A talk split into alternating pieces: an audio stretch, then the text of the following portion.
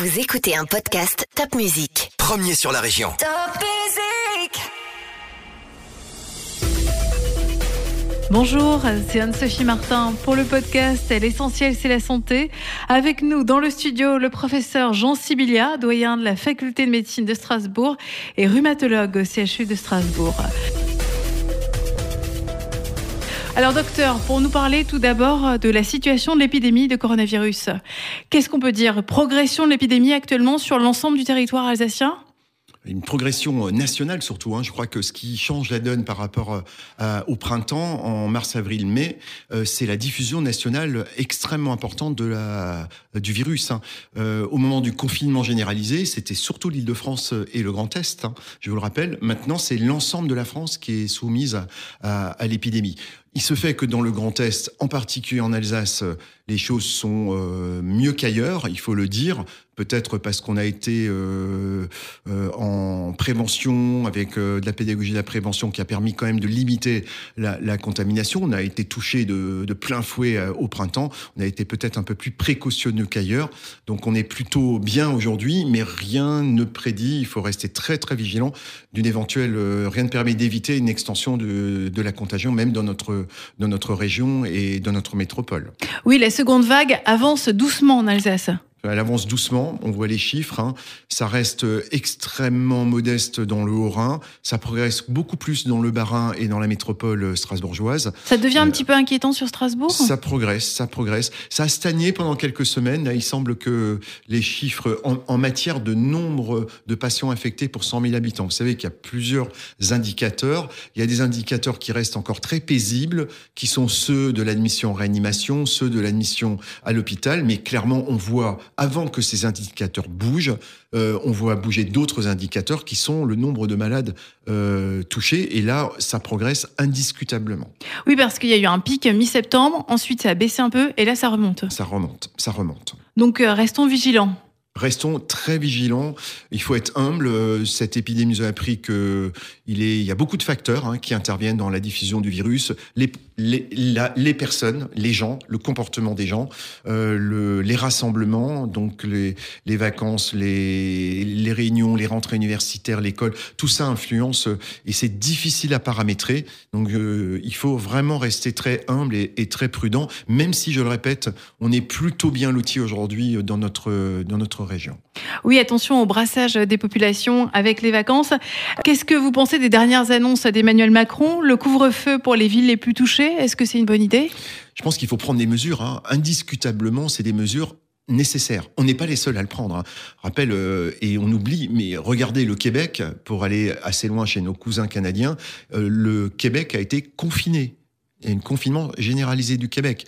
Euh, on a confiné des villes, Madrid, Berlin, même à côté, en Allemagne, alors que la diffusion du virus est moins grande que chez nous, l'Allemagne reconfine des villes euh, partiellement comme Berlin. L'Angleterre, enfin plein de pays au monde ont dû confiner, reconfiner, alors de façon évidemment non généralisée. C'est l'objectif. Hein. Et je crois qu'il y a deux trucs absolument certains.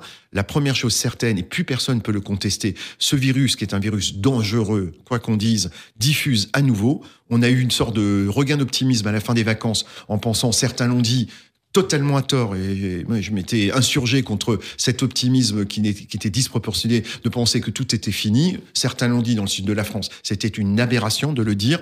Aujourd'hui, on sait que ça circule et que c'est un virus qui reste toxique pour certaines populations. Et la deuxième chose que l'on sait, si l'on ne fait rien, il va être très difficile de ne pas prendre des mesures très douloureuses de coercition d'ici quelques semaines. Et il faut qu'on arrive aux vacances, je crois, de Noël euh, plus apaisées. Donc, s'il y a des mesures à prendre, il faut les prendre maintenant. Et ça doit être des mesures, c'est un élément simple, éviter finalement que malheureusement les gens se rencontrent. C'est un virus qui n'existe pas s'il n'y a pas de transmission interhumaine. S'il n'y a pas de contact interhumain, le virus n'existe pas. Il peut pas se transmettre. Donc il faut qu'on limite au maximum toutes les zones d'interface, comme on dit, hein, de rencontre entre, entre les humains, sans casser évidemment le lien social, en, en, en, permettant quand même une vie la plus normale possible, parce qu'on a besoin de ça pour vivre. On ne peut pas vivre sans contacts sociaux, évidemment. Dans le discours du président, c'était clair, les rassemblements familiaux ou amicaux sont clairement euh, pointés du doigt.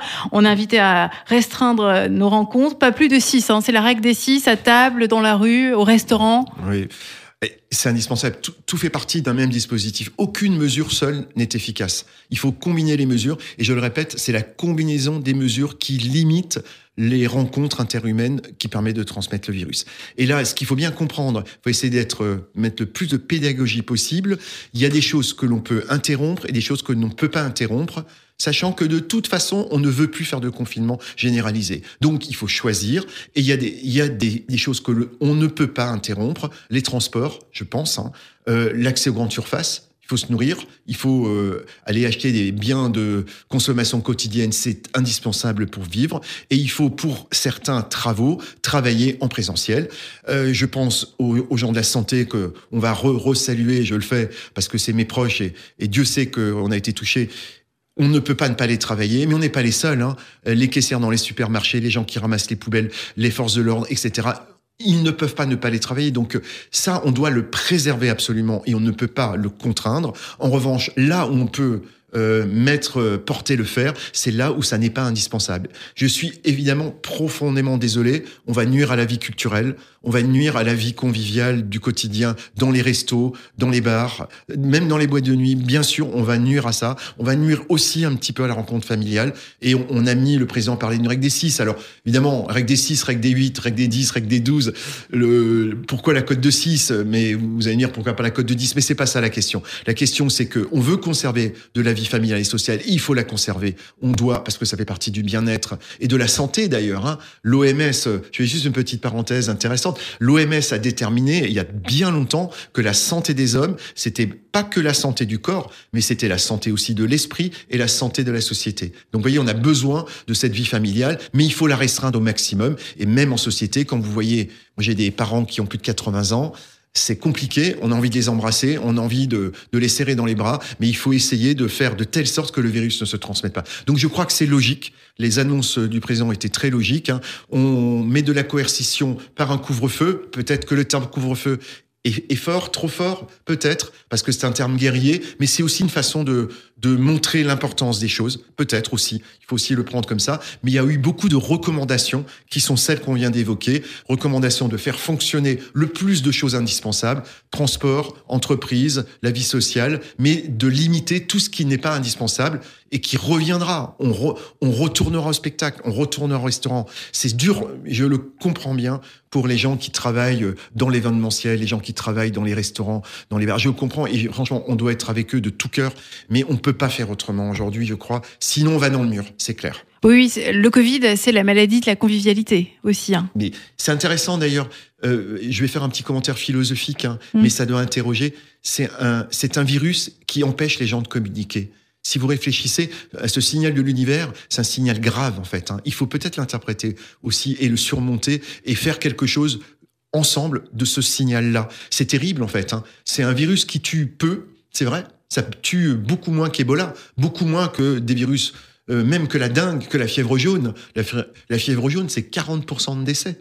Euh, L'Ebola, c'est 50% de décès. Là, on est à 0,305. Ça tue peu, mais ça nuit et ça, ça bloque quelque chose de fondamental qui est le lien social. Et ça crée une inquiétude, ça crée une morosité, une inquiétude parce que on touche au lien social. Il faut le méditer, mais il faut être capable de le réfléchir pour qu'on ait, vous savez, ce, cette résilience collective. Alors c'est facile à dire, c'est pas facile à faire, mais il faut serrer les coudes. Moi, je crois que les mots du président, je crois qu'il faut les entendre. C'est on ne vaincra qu'ensemble en se serrant les coudes. Et c'est la vérité. On peut le prendre comme on veut. Ne soyons pas égoïstes, essayons de faire le mieux possible ensemble, même si on n'est pas parfait, sans se culpabiliser, sans être infantilisé. C'est très important. Actuellement, pas encore de couvre-feu en Alsace, mais tout de même hein, des restrictions de la part de la préfète du Bas-Rhin et dorénavant sur tout le territoire, interdiction des fêtes privées. Il y a aussi un plan anti-Covid sur l'Eurométropole de Strasbourg. Docteur Sibilia, vous y participez. En quoi consiste concrètement ce plan anti-Covid? La philosophie de ce plan est, est, à mon sens, vraiment entre guillemets, intelligente, au sens où elle stimule la responsabilité de chacun, et c'est important. Alors bien sûr, tout le monde, 100% de la population, ne trouvera pas un niveau de responsabilité suffisant. Mais acceptons ça. Acceptons qu'il y ait des gens qui ne comprennent pas ces choses-là. Mais ce que fait aujourd'hui la métropole, avec beaucoup, beaucoup de d'engagement, c'est faire de la pédagogie et, faire, et aider au dépistage. Et, et, je le répète, dans une action, et c'est très important, concertée entre l'ARS, la préfecture et les collectivités territoriales et la municipalité. je pense que c'est très important que là aussi, la tête de l'État et, et le local s'allient en fait dans, dans cette prévention. Et en fait, l'idée, c'est d'expliquer aux gens d'expliquer, et notamment aux plus jeunes, parce que c'est plus compliqué. Quand on a 20 ans, on a une forme d'insouciance liée à, liée à la jeunesse, et c'est très bien, heureusement, et c'est une qualité. Mais cette insouciance, il faut l'entendre, mais il faut aussi essayer de compenser cette insouciance par des messages pédagogiques très simples, expliquer les choses. Et la métropole fait, a mis en place euh, des actions de, de pédagogie, des actions de dépistage, et il faut continuer Peut-être, en étant très optimiste, on peut estimer que notre situation, qui actuellement est bien sûr inquiétante, mais, mais qui n'est pas au niveau de l'inquiétude de beaucoup d'autres métropoles, huit ont été mis en, en garde et, et, seront en couvre-feu. Nous ne sommes euh, pas dans ces huit-là. C'est peut-être parce que on a fait preuve de pédagogie et d'esprit de, d'esprit collectif et d'esprit citoyen. Continuons sur cette ligne-là, ne relâchons pas cet effort. Pour parler des jeunes générations, vous êtes doyen de la faculté euh, de médecine, en contact direct avec euh, les jeunes. Avoir 20 ans en 2020, oui, on peut dire que c'est difficile, dur de mettre sa vie euh, sociale de côté quand on est jeune, dur de ne pas faire la fête, des universités fermées dans certains secteurs, des cours uniquement en distanciel. C'est dur. Et là aussi, hein, pas reprendre les mots, les mots du président, hein, mais bien sûr, je suis pas là pour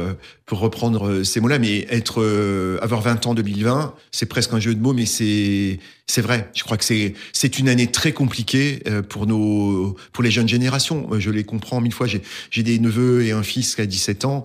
Mes neveux sont jeunes et je comprends. Je discute avec eux et avec mes étudiants évidemment pour essayer de, de comprendre leur inquiétude, leur désarroi et la façon euh, avec laquelle ils perçoivent le, les choses actuelles. Pour dire des choses extrêmement simples, c'est que d'abord moi je suis frappé par le niveau de responsabilité, de maturité quand même, par l'immense majorité d'entre eux. L'immense majorité, pas tous évidemment, mais beaucoup ont compris.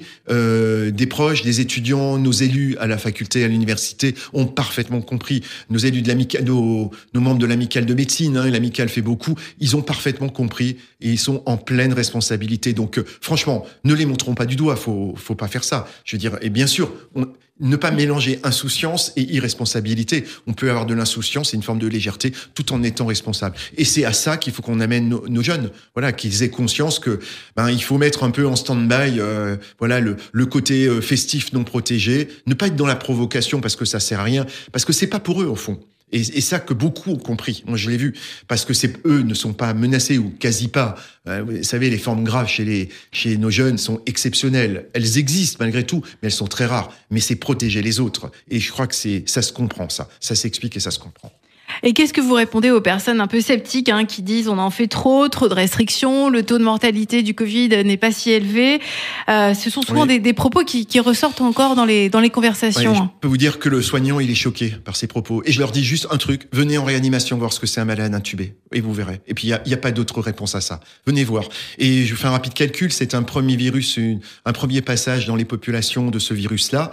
Même si euh, il, ne, il ne tue, c'est terrible de le dire comme ça, que 0,3 ou 0,5% de la population, mais un premier virus qui arrive dans une population immunologiquement naïve qui n'a aucune défense contre ce virus, vous pouvez penser que plus de la moitié de la population sera touchée, et même si ça n'est que 0,5% de mortalité, c'est des dizaines et des dizaines de milliers de morts.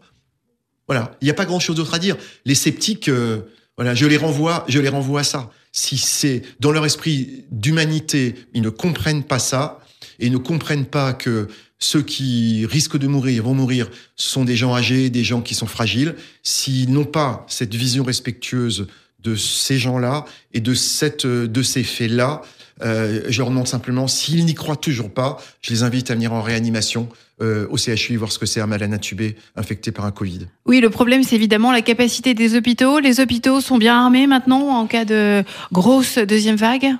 On est je vais être dur et direct, on n'est jamais armé pour faire face à un risque massif. Donc euh, on n'est pas, on est mieux armé qu'en mars-avril, mais on n'est pas armé définitivement pour faire face à des milliers et des milliers de, de, malades infectés. Nos capacités de réanimation, on a beau pousser les murs, on a beau atteindre le niveau, c'est presque un, un petit joke, le niveau des Allemands même si on compare pas complètement les lits, mais imaginons que nous ayons euh, 10 000, 15 000, 20 000 lits de réanimation.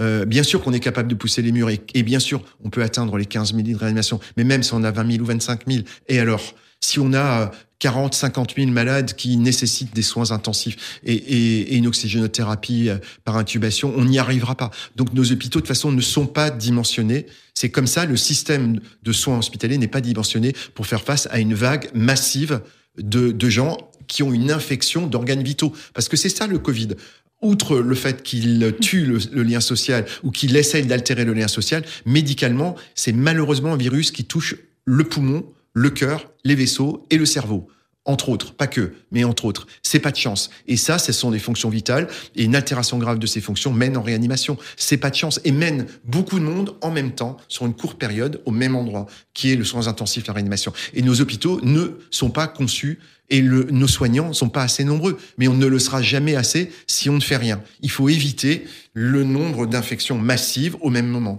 Et on n'a pas d'autre choix que euh, bloquer la circulation du virus, malheureusement par euh, ce qu'on appelle euh, très, euh, c'est pas très joli, hein, mais ces mesures de distanciation sociale, moi que je n'aime pas utiliser, je préfère di distanciation physique, mais elles sont un petit, petit, un petit peu sociales quand même. C'est le seul moyen avant le vaccin et avant d'éventuels traitements, on peut l'espérer à terme, mais c'est le seul moyen qu'on ait aujourd'hui. C'est triste, ça m'embête, ça me fait pas plaisir, et ça crée une frustration, une forme d'inquiétude, mais on n'a pas le choix aujourd'hui. Oui, on n'a pas le choix. Le manque de prise en charge des patients hors Covid, euh, donc pendant la, la, première crise sanitaire, ça a eu des conséquences dramatiques. Là, récemment, il y a eu un appel à ne pas oublier les autres malades. Il faut en prendre conscience Oui, alors je pense que la situation est assez différente. Hein. Euh, au moment du, du, printemps, en tout cas chez nous en Alsace, hein, plus qu'ailleurs, euh, le, le, fait qu'on était, notre système était saturé par des malades Covid, plus le confinement, les gens ne se déplaçaient pas, plus l'hypermédiatisation fait Et la peur et la peur, évidemment, d'attraper le Covid à l'hôpital, hein, très clairement, a fait que les gens ne sont pas venus, même les gens atteints de maladies graves. D'ailleurs, ça reste mystérieux, ça sera très intéressant, très intéressant euh, à analyser. C'est pourquoi moins d'infarctus du myocarde et moins d'accidents vasculaires cérébraux. C'est incompréhensible, hein, parce que ces gens-là, vous dites qu'ils ne choisissent pas. Si vous avez un accident aigu, vous, vous êtes suffisamment gravement atteint pour aller à l'hôpital directement. Or, on en a vu moins. Donc ça, ça sera très intéressant à analyser. Ça n'est plus exactement le cas maintenant en tout cas en Alsace, pour deux raisons. D'abord parce qu'on a vécu ça, deuxièmement parce qu'il n'y a pas de confinement généralisé, et troisièmement parce qu'on est organisé différemment. Donc c'est vrai qu'aujourd'hui on est on est prêt, mais c'est un vrai problème parce qu'on est aujourd'hui confronté aux deux flux, au flux grimpant des malades Covid qui pour l'instant n'encombre pas nos services, mais ça peut venir malheureusement, et au flux de malades, avec euh, ceux qui n'ont peut-être pas été très bien soignés pendant le, au début de l'année, qui sont toujours là, qui doivent être opérés en particulier. Je pense aux, aux malades qui n'ont pas eu l'opération en temps voulu, il y en a eu. Aujourd'hui, ça n'est plus le cas chez nous, en Alsace parce qu'on n'est pas aujourd'hui en situation de tension, mais malheureusement, si on ne fait rien, ça peut venir. Je ne l'espère pas, je souhaite évidemment tout l'inverse, et on doit être capable d'accueillir tous les patients, il faut demander aux gens de consulter, ne vous laissez pas prendre par cette peur-là, il n'y a pas plus de risque euh, d'attraper le Covid à l'hôpital qu'ailleurs, euh, l'hôpital est sécurisé, il ne faut pas hésiter s'il y a des choses graves à venir. N'ayez pas peur. Euh, docteur Sibilia, est-ce que vous préconisez le vaccin contre la grippe pour tous? Oui, il faut vacciner cette année. Hein. Alors, euh, il faut rappeler quand même que euh, l'an dernier, la grippe n'avait pas fait trop de dégâts. Euh, c'est une observation. Ça ne veut pas dire qu'elle en fera pas cette année. Vous savez que ça change la grippe, ça varie d'une année à l'autre. Et le virus n'est pas encore arrivé chez nous? Pas encore. On n'a pas d'identification encore euh, définitive du virus parce que le virus de la grippe, vous savez, contrairement au Covid, euh, le virus de la grippe mute beaucoup. Il change beaucoup. Donc d'ailleurs, ne comparez pas le virus Covid-19 et le virus de la grippe. Ça n'a rien à voir. Hein. C'est des virus complètement différents, même si ils touchent tous les deux le poumon. Enfin, ils donnent des signes respiratoires. Mais c'est très différent. La grippe est une maladie qui peut être grave. Faut pas l'oublier. Elle donne comme le Covid des signes respiratoires. On a un vaccin qui est efficace, voire très efficace. Pas chaque année, mais j'espère qu'il le sera. Il faut l'utiliser plus qu'avant, encore cette année. Sachant qu'aussi, on sera protégé. L'application des mesures barrières va nous protéger contre Covid-19, mais nous protégera aussi contre la grippe. Mais il vaut mieux ceinturer bretelles cette année, c'est-à-dire bien appliquer les mesures barrières et bien appliquer la vaccination antigrippale a fortiori dans toutes les populations à risque, c'est-à-dire les sujets âgés, les sujets obèses, tous les sujets qui ont des pathologies X ou Y. Il faut vraiment, et même au-delà de ça, tous les soignants, et voire en population générale, plus on bloquera la grippe, plus on limitera le risque sur le système de santé. Et pour vous faire euh, vous convaincre que c'est nécessaire, il y a même quelques arguments pour penser que les gens vaccinés contre la grippe font des Covid peut-être moins sévères. Peut-être. Peut-être. Je reste très prudent, même si ça n'a rien à voir, mais le fait d'avoir une vaccination contre la grippe donne une sorte de protection un peu globale, faible, mais un peu globale, contre d'autres virus, peut-être contre Covid-19. C'est une hypothèse. C'est une hypothèse. Là, là aussi, la crise Covid nous a appris, et c'était mon rôle, je l'ai dit depuis le début, à dire ce que l'on on, appelle une hypothèse et ce que l'on appelle une certitude. C'est une hypothèse et pas une certitude. Ne mélangeons pas les deux. La rationalité est importante, sinon les gens ne comprennent plus rien. Donc il y a des choses qui sont envisageables et des choses qui sont documentées. Et le virus du Covid a évolué depuis euh, la première euh, crise sanitaire? Est-ce qu'il est moins dangereux ou pas? Alors, on va être très simple. Non, il n'a pas évolué de façon significative. Mais pour que ça soit là aussi clair pour, euh, pour tous ceux qui écoutent, c'est un virus qui mute comme tous les virus. Vous imaginez du nombre de, de, de, virus, de transmission de virus sur la planète, ça a été des milliards et des milliards de, de, de particules virales. Donc, elles ont muté, ces particules virales. Mais le virus Covid, il a une petite astuce. Il se répare lui-même contrairement à d'autres virus, il sait se réparer. Donc, s'il y a mutation, il la répare lui-même. Donc, in fine, les mutations qu'il y en a eu, il y en a eu un, grand nombre, elles ont été réparées en partie, et de toute façon, elles n'ont pas modifié significativement le virus que l'on rencontre aujourd'hui, même s'il y a des variants. Parce que j'ai entendu des gens du Sud dire qu'il y a quatre variants, cinq variants. Oui, mais, mais il faut tout dire dans ces cas-là. Oui, il y a des variants, mais le résultat final, en contagiosité et en gravité, il n'a pas beaucoup changé. La seule solution, ce sera le vaccin? C'est pas la seule, mais je pense qu'il y a trois solutions. Euh, il y a l'acquisition progressive d'une immunité de la population. C'est assez simple. Je ne sais pas combien on est d'immunité dans la population, mais on avait acquis en Alsace à peu près, euh, en Alsace, hein, autour de 10% de, la population qui avait vu le virus. Aujourd'hui, je ne sais pas combien on est, mais probablement qu'on ne doit pas être loin de 20%, peut-être de 25%, et à terme, on aura un petit tiers de la population. Ça veut dire quand même que chaque fois que le virus est présent, il va une fois sur trois trouver une impasse. Parce que tous les gens qui ont été infectés dans les derniers mois, sauf exception, sont protégés. Il y a des exceptions, hein. il y a quelques réinfections, mais elles sont extrêmement rares, extrêmement rares. Donc globalement, quand vous avez fait l'infection, vous êtes protégé durablement pendant quelques mois, peut-être quelques années. Donc plus il y aura de gens infectés, et quand même là on voit que le virus circule, plus le virus va tomber contre des murs et des impasses. Évidemment, le jour où la moitié ou plus de la moitié, 50, 60, 70% de la population a rencontré le virus et est protégé, ben le virus, il a du mal à circuler et il disparaît. Ça, c'est la première. Mais le problème, vous avez calculé 10% la première vague, 10% la deuxième vague, ça fait que 20%. Il faudrait une troisième, quatrième, cinquième, sixième vague. Ça nous mènerait trop loin, trop loin. Ça nous mènerait à 2-3 ans. C'est pas raisonnable. En tout cas, il faut pas. Vous pensez que l'immunité, on l'a déjà développée euh, de manière plus importante euh, en Alsace? Difficile à dire, mais je pense que on a bien mesuré à l'issue de la première vague, euh, bien mesuré, avec quelques approximations, autour de 10% de la population qui a fait, qui est probablement protégée. Là, je pense qu'on a probablement, on ne doit pas être loin de, de 20%, mais on n'a pas le chiffre encore. On va l'avoir au fil de l'eau, hein, mais on devrait, mais 20% n'est pas 60. Hein. Donc, on peut pas attendre. Et donc, les solutions, il y en a deux. C'est le vaccin qui arrivera en 2021, mais pas avant. Ça, je le dis depuis longtemps, beaucoup d'experts l'ont dit. Il faut être prudent. Un vaccin, ça se construit pas comme ça avec un claquement de doigts. Il faut le tester, il faut le préparer, il faut qu'il marche, il faut qu'il soit bien supporté. 2021 ou plus tôt, mais c'est pas mal. Si on l'a en 2021, on sera heureux de l'avoir au courant du premier semestre 2021, d'avoir un des vaccins, parce qu'il y en aura évidemment plusieurs. Et la deuxième chose en matière de thérapeutique, on va quand même progresser. Il n'est pas exclu qu'on puisse découvrir dans l'intervalle des thérapeutiques antivirales efficaces, plus efficaces que celles qui ont été évoquées qui ne le sont pas, il faut le dire, l'hydroxychloroquine euh, n'est pas efficace. voilà, il faut, euh, faut être courageux et dire que non, malheureusement, ça fait de la peine à beaucoup de gens, mais euh, et moi le premier, parce que j'aurais préféré que ce soit efficace, ça ne l'est pas. Les autres antiviraux ne sont pas très efficaces. Alors on peut donner comme à Trump, Donald Trump, des cocktails d'anticorps monoclonaux, mais ça, c'est pas envisageable en masse. Donc on, on trouvera peut-être des antiviraux en complément du vaccin. Et puis en dernier lieu, là aussi rendre à, mes amis réanimateurs et les gens qui, prennent en charge les malades les plus graves. Il y a eu des progrès considérables. Euh, aujourd'hui, on a divisé par deux, par trois la mortalité. C'est en réanimation, grâce à la qualité de nos équipes. On a des équipes euh, euh, à Strasbourg, c'est 16% de mortalité en réanimation à Strasbourg. Moi, je voilà, bravo nos réanimateurs parce que ils ont un, un engagement invraisemblable. Ils ont compris, on sait mieux ventiler les malades, on sait les anticoaguler, on sait mettre des antibiotiques quand il faut, et on sait mettre de la cortisone quand il faut, mais quand il faut. Attention à ne pas bricoler avec ces médicaments, notamment la cortisone. Hein. La cortisone, ça se bannit dans le Covid, dans des conditions très particulières. C'est pas cortisone, cortisone pour tout le monde, hein, comme je l'ai entendu, surtout pas.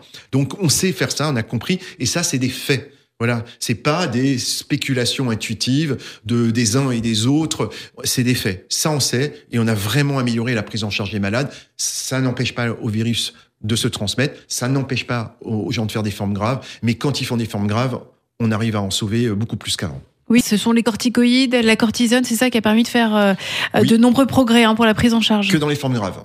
Que dans les formes que dans graves. les formes graves. Il faut le rappeler, parce que là aussi, il y a un raccourci euh, euh, qui n'est pas pédagogique, hein, et notamment de la part de la presse. On a dit la cortisone, ça sauve les malades, ça sauve les malades que quand ils sont très graves. Euh, quand vous donnez de la cortisone, ce fameux médicament, la dexaméthasone, pour ne pas la citer, celle qui a été l'objet d'études, l'étude anglaise notamment, si vous la donnez trop tôt, elle est délétère elle aggrave la mortalité parce qu'elle favorise la réplication du virus. Si vous la donnez au moment de l'inflammation pulmonaire pour les malades graves, au contraire, elle réduit la mortalité de plus de 30%. Donc vous voyez, attends, la médecine n'est pas une science exacte. La médecine, c'est un art difficile et il faut utiliser les outils au bon moment et pas n'importe comment. Et docteur Sibilia, donc en tant que doyen de la faculté de médecine, pour revenir à, maintenant à un sujet hors Covid, est-ce que vous pourriez me faire un tour d'horizon où l'Alsace se distingue euh, en matière d'offres de soins et m'indiquer également les domaines où ça pêche, hein, où des efforts euh, doivent être faits pour une meilleure prise en charge des patients ça, un petit tour d'horizon, c'est une question sûr, euh, très générale, mais bon, qui intéresse aussi les Alsaciens. Bien sûr, où, où est-ce qu'on est à la pointe et, euh, et moins? Alors j'aimerais dire qu'on est à la pointe en Alsace, hein, mais on est on est en Alsace très sensible à ça, il faut le reconnaître. Le territoire alsacien euh, est un territoire euh, euh, qui a une culture, qui a une histoire, des racines, une solidarité euh, très forte. Et notre territoire alsacien a une densité euh, du système de soins qui est certainement très supérieure à beaucoup de territoires, beaucoup de régions. C'est l'histoire hein, qui nous a permis de construire ça. On a des, on a des grands hôpitaux, Strasbourg, Mulhouse, Colmar, Haguenau, même Saverne ou des hôpitaux. On a de, très grands hôpitaux, des hôpitaux périphériques d'excellente qualité sur un territoire qui, l'Alsace, n'est pas euh, géographiquement de très grande taille. Hein. Les transports, ils sont très faciles, il faut le rappeler. Mais malgré ça, il y a des trous dans la raquette. Hein. Mais il y a aussi une organisation collective parce qu'il y a une densité médicale importante, des médecins généralistes extrêmement, en Alsace, extrêmement investis. Euh, pour donner à la, à la faculté, j'ai 300 maîtres de stage universitaires qui sont 300 médecins généralistes hein, qui sont engagés dans la formation sur les territoires. Donc on a un engagement quand même très fort. Bien sûr, il y a des trous dans la raquette. Bien sûr, il y a des villages où il y a plus de généralistes, où le généraliste n'a pas été remplacé. Bien sûr, il y a un délai d'attente pour voir l'ophtalmologue, pour voir le pédiatre qui est trop long. Il y a une amélioration évidente. Mais on a fait d'importants efforts, à la fois dans la formation médicale. On a presque, enfin, on a plus que doublé le nombre d'étudiants en médecine en 12 ans, à moyen constant. Doublé, doublé.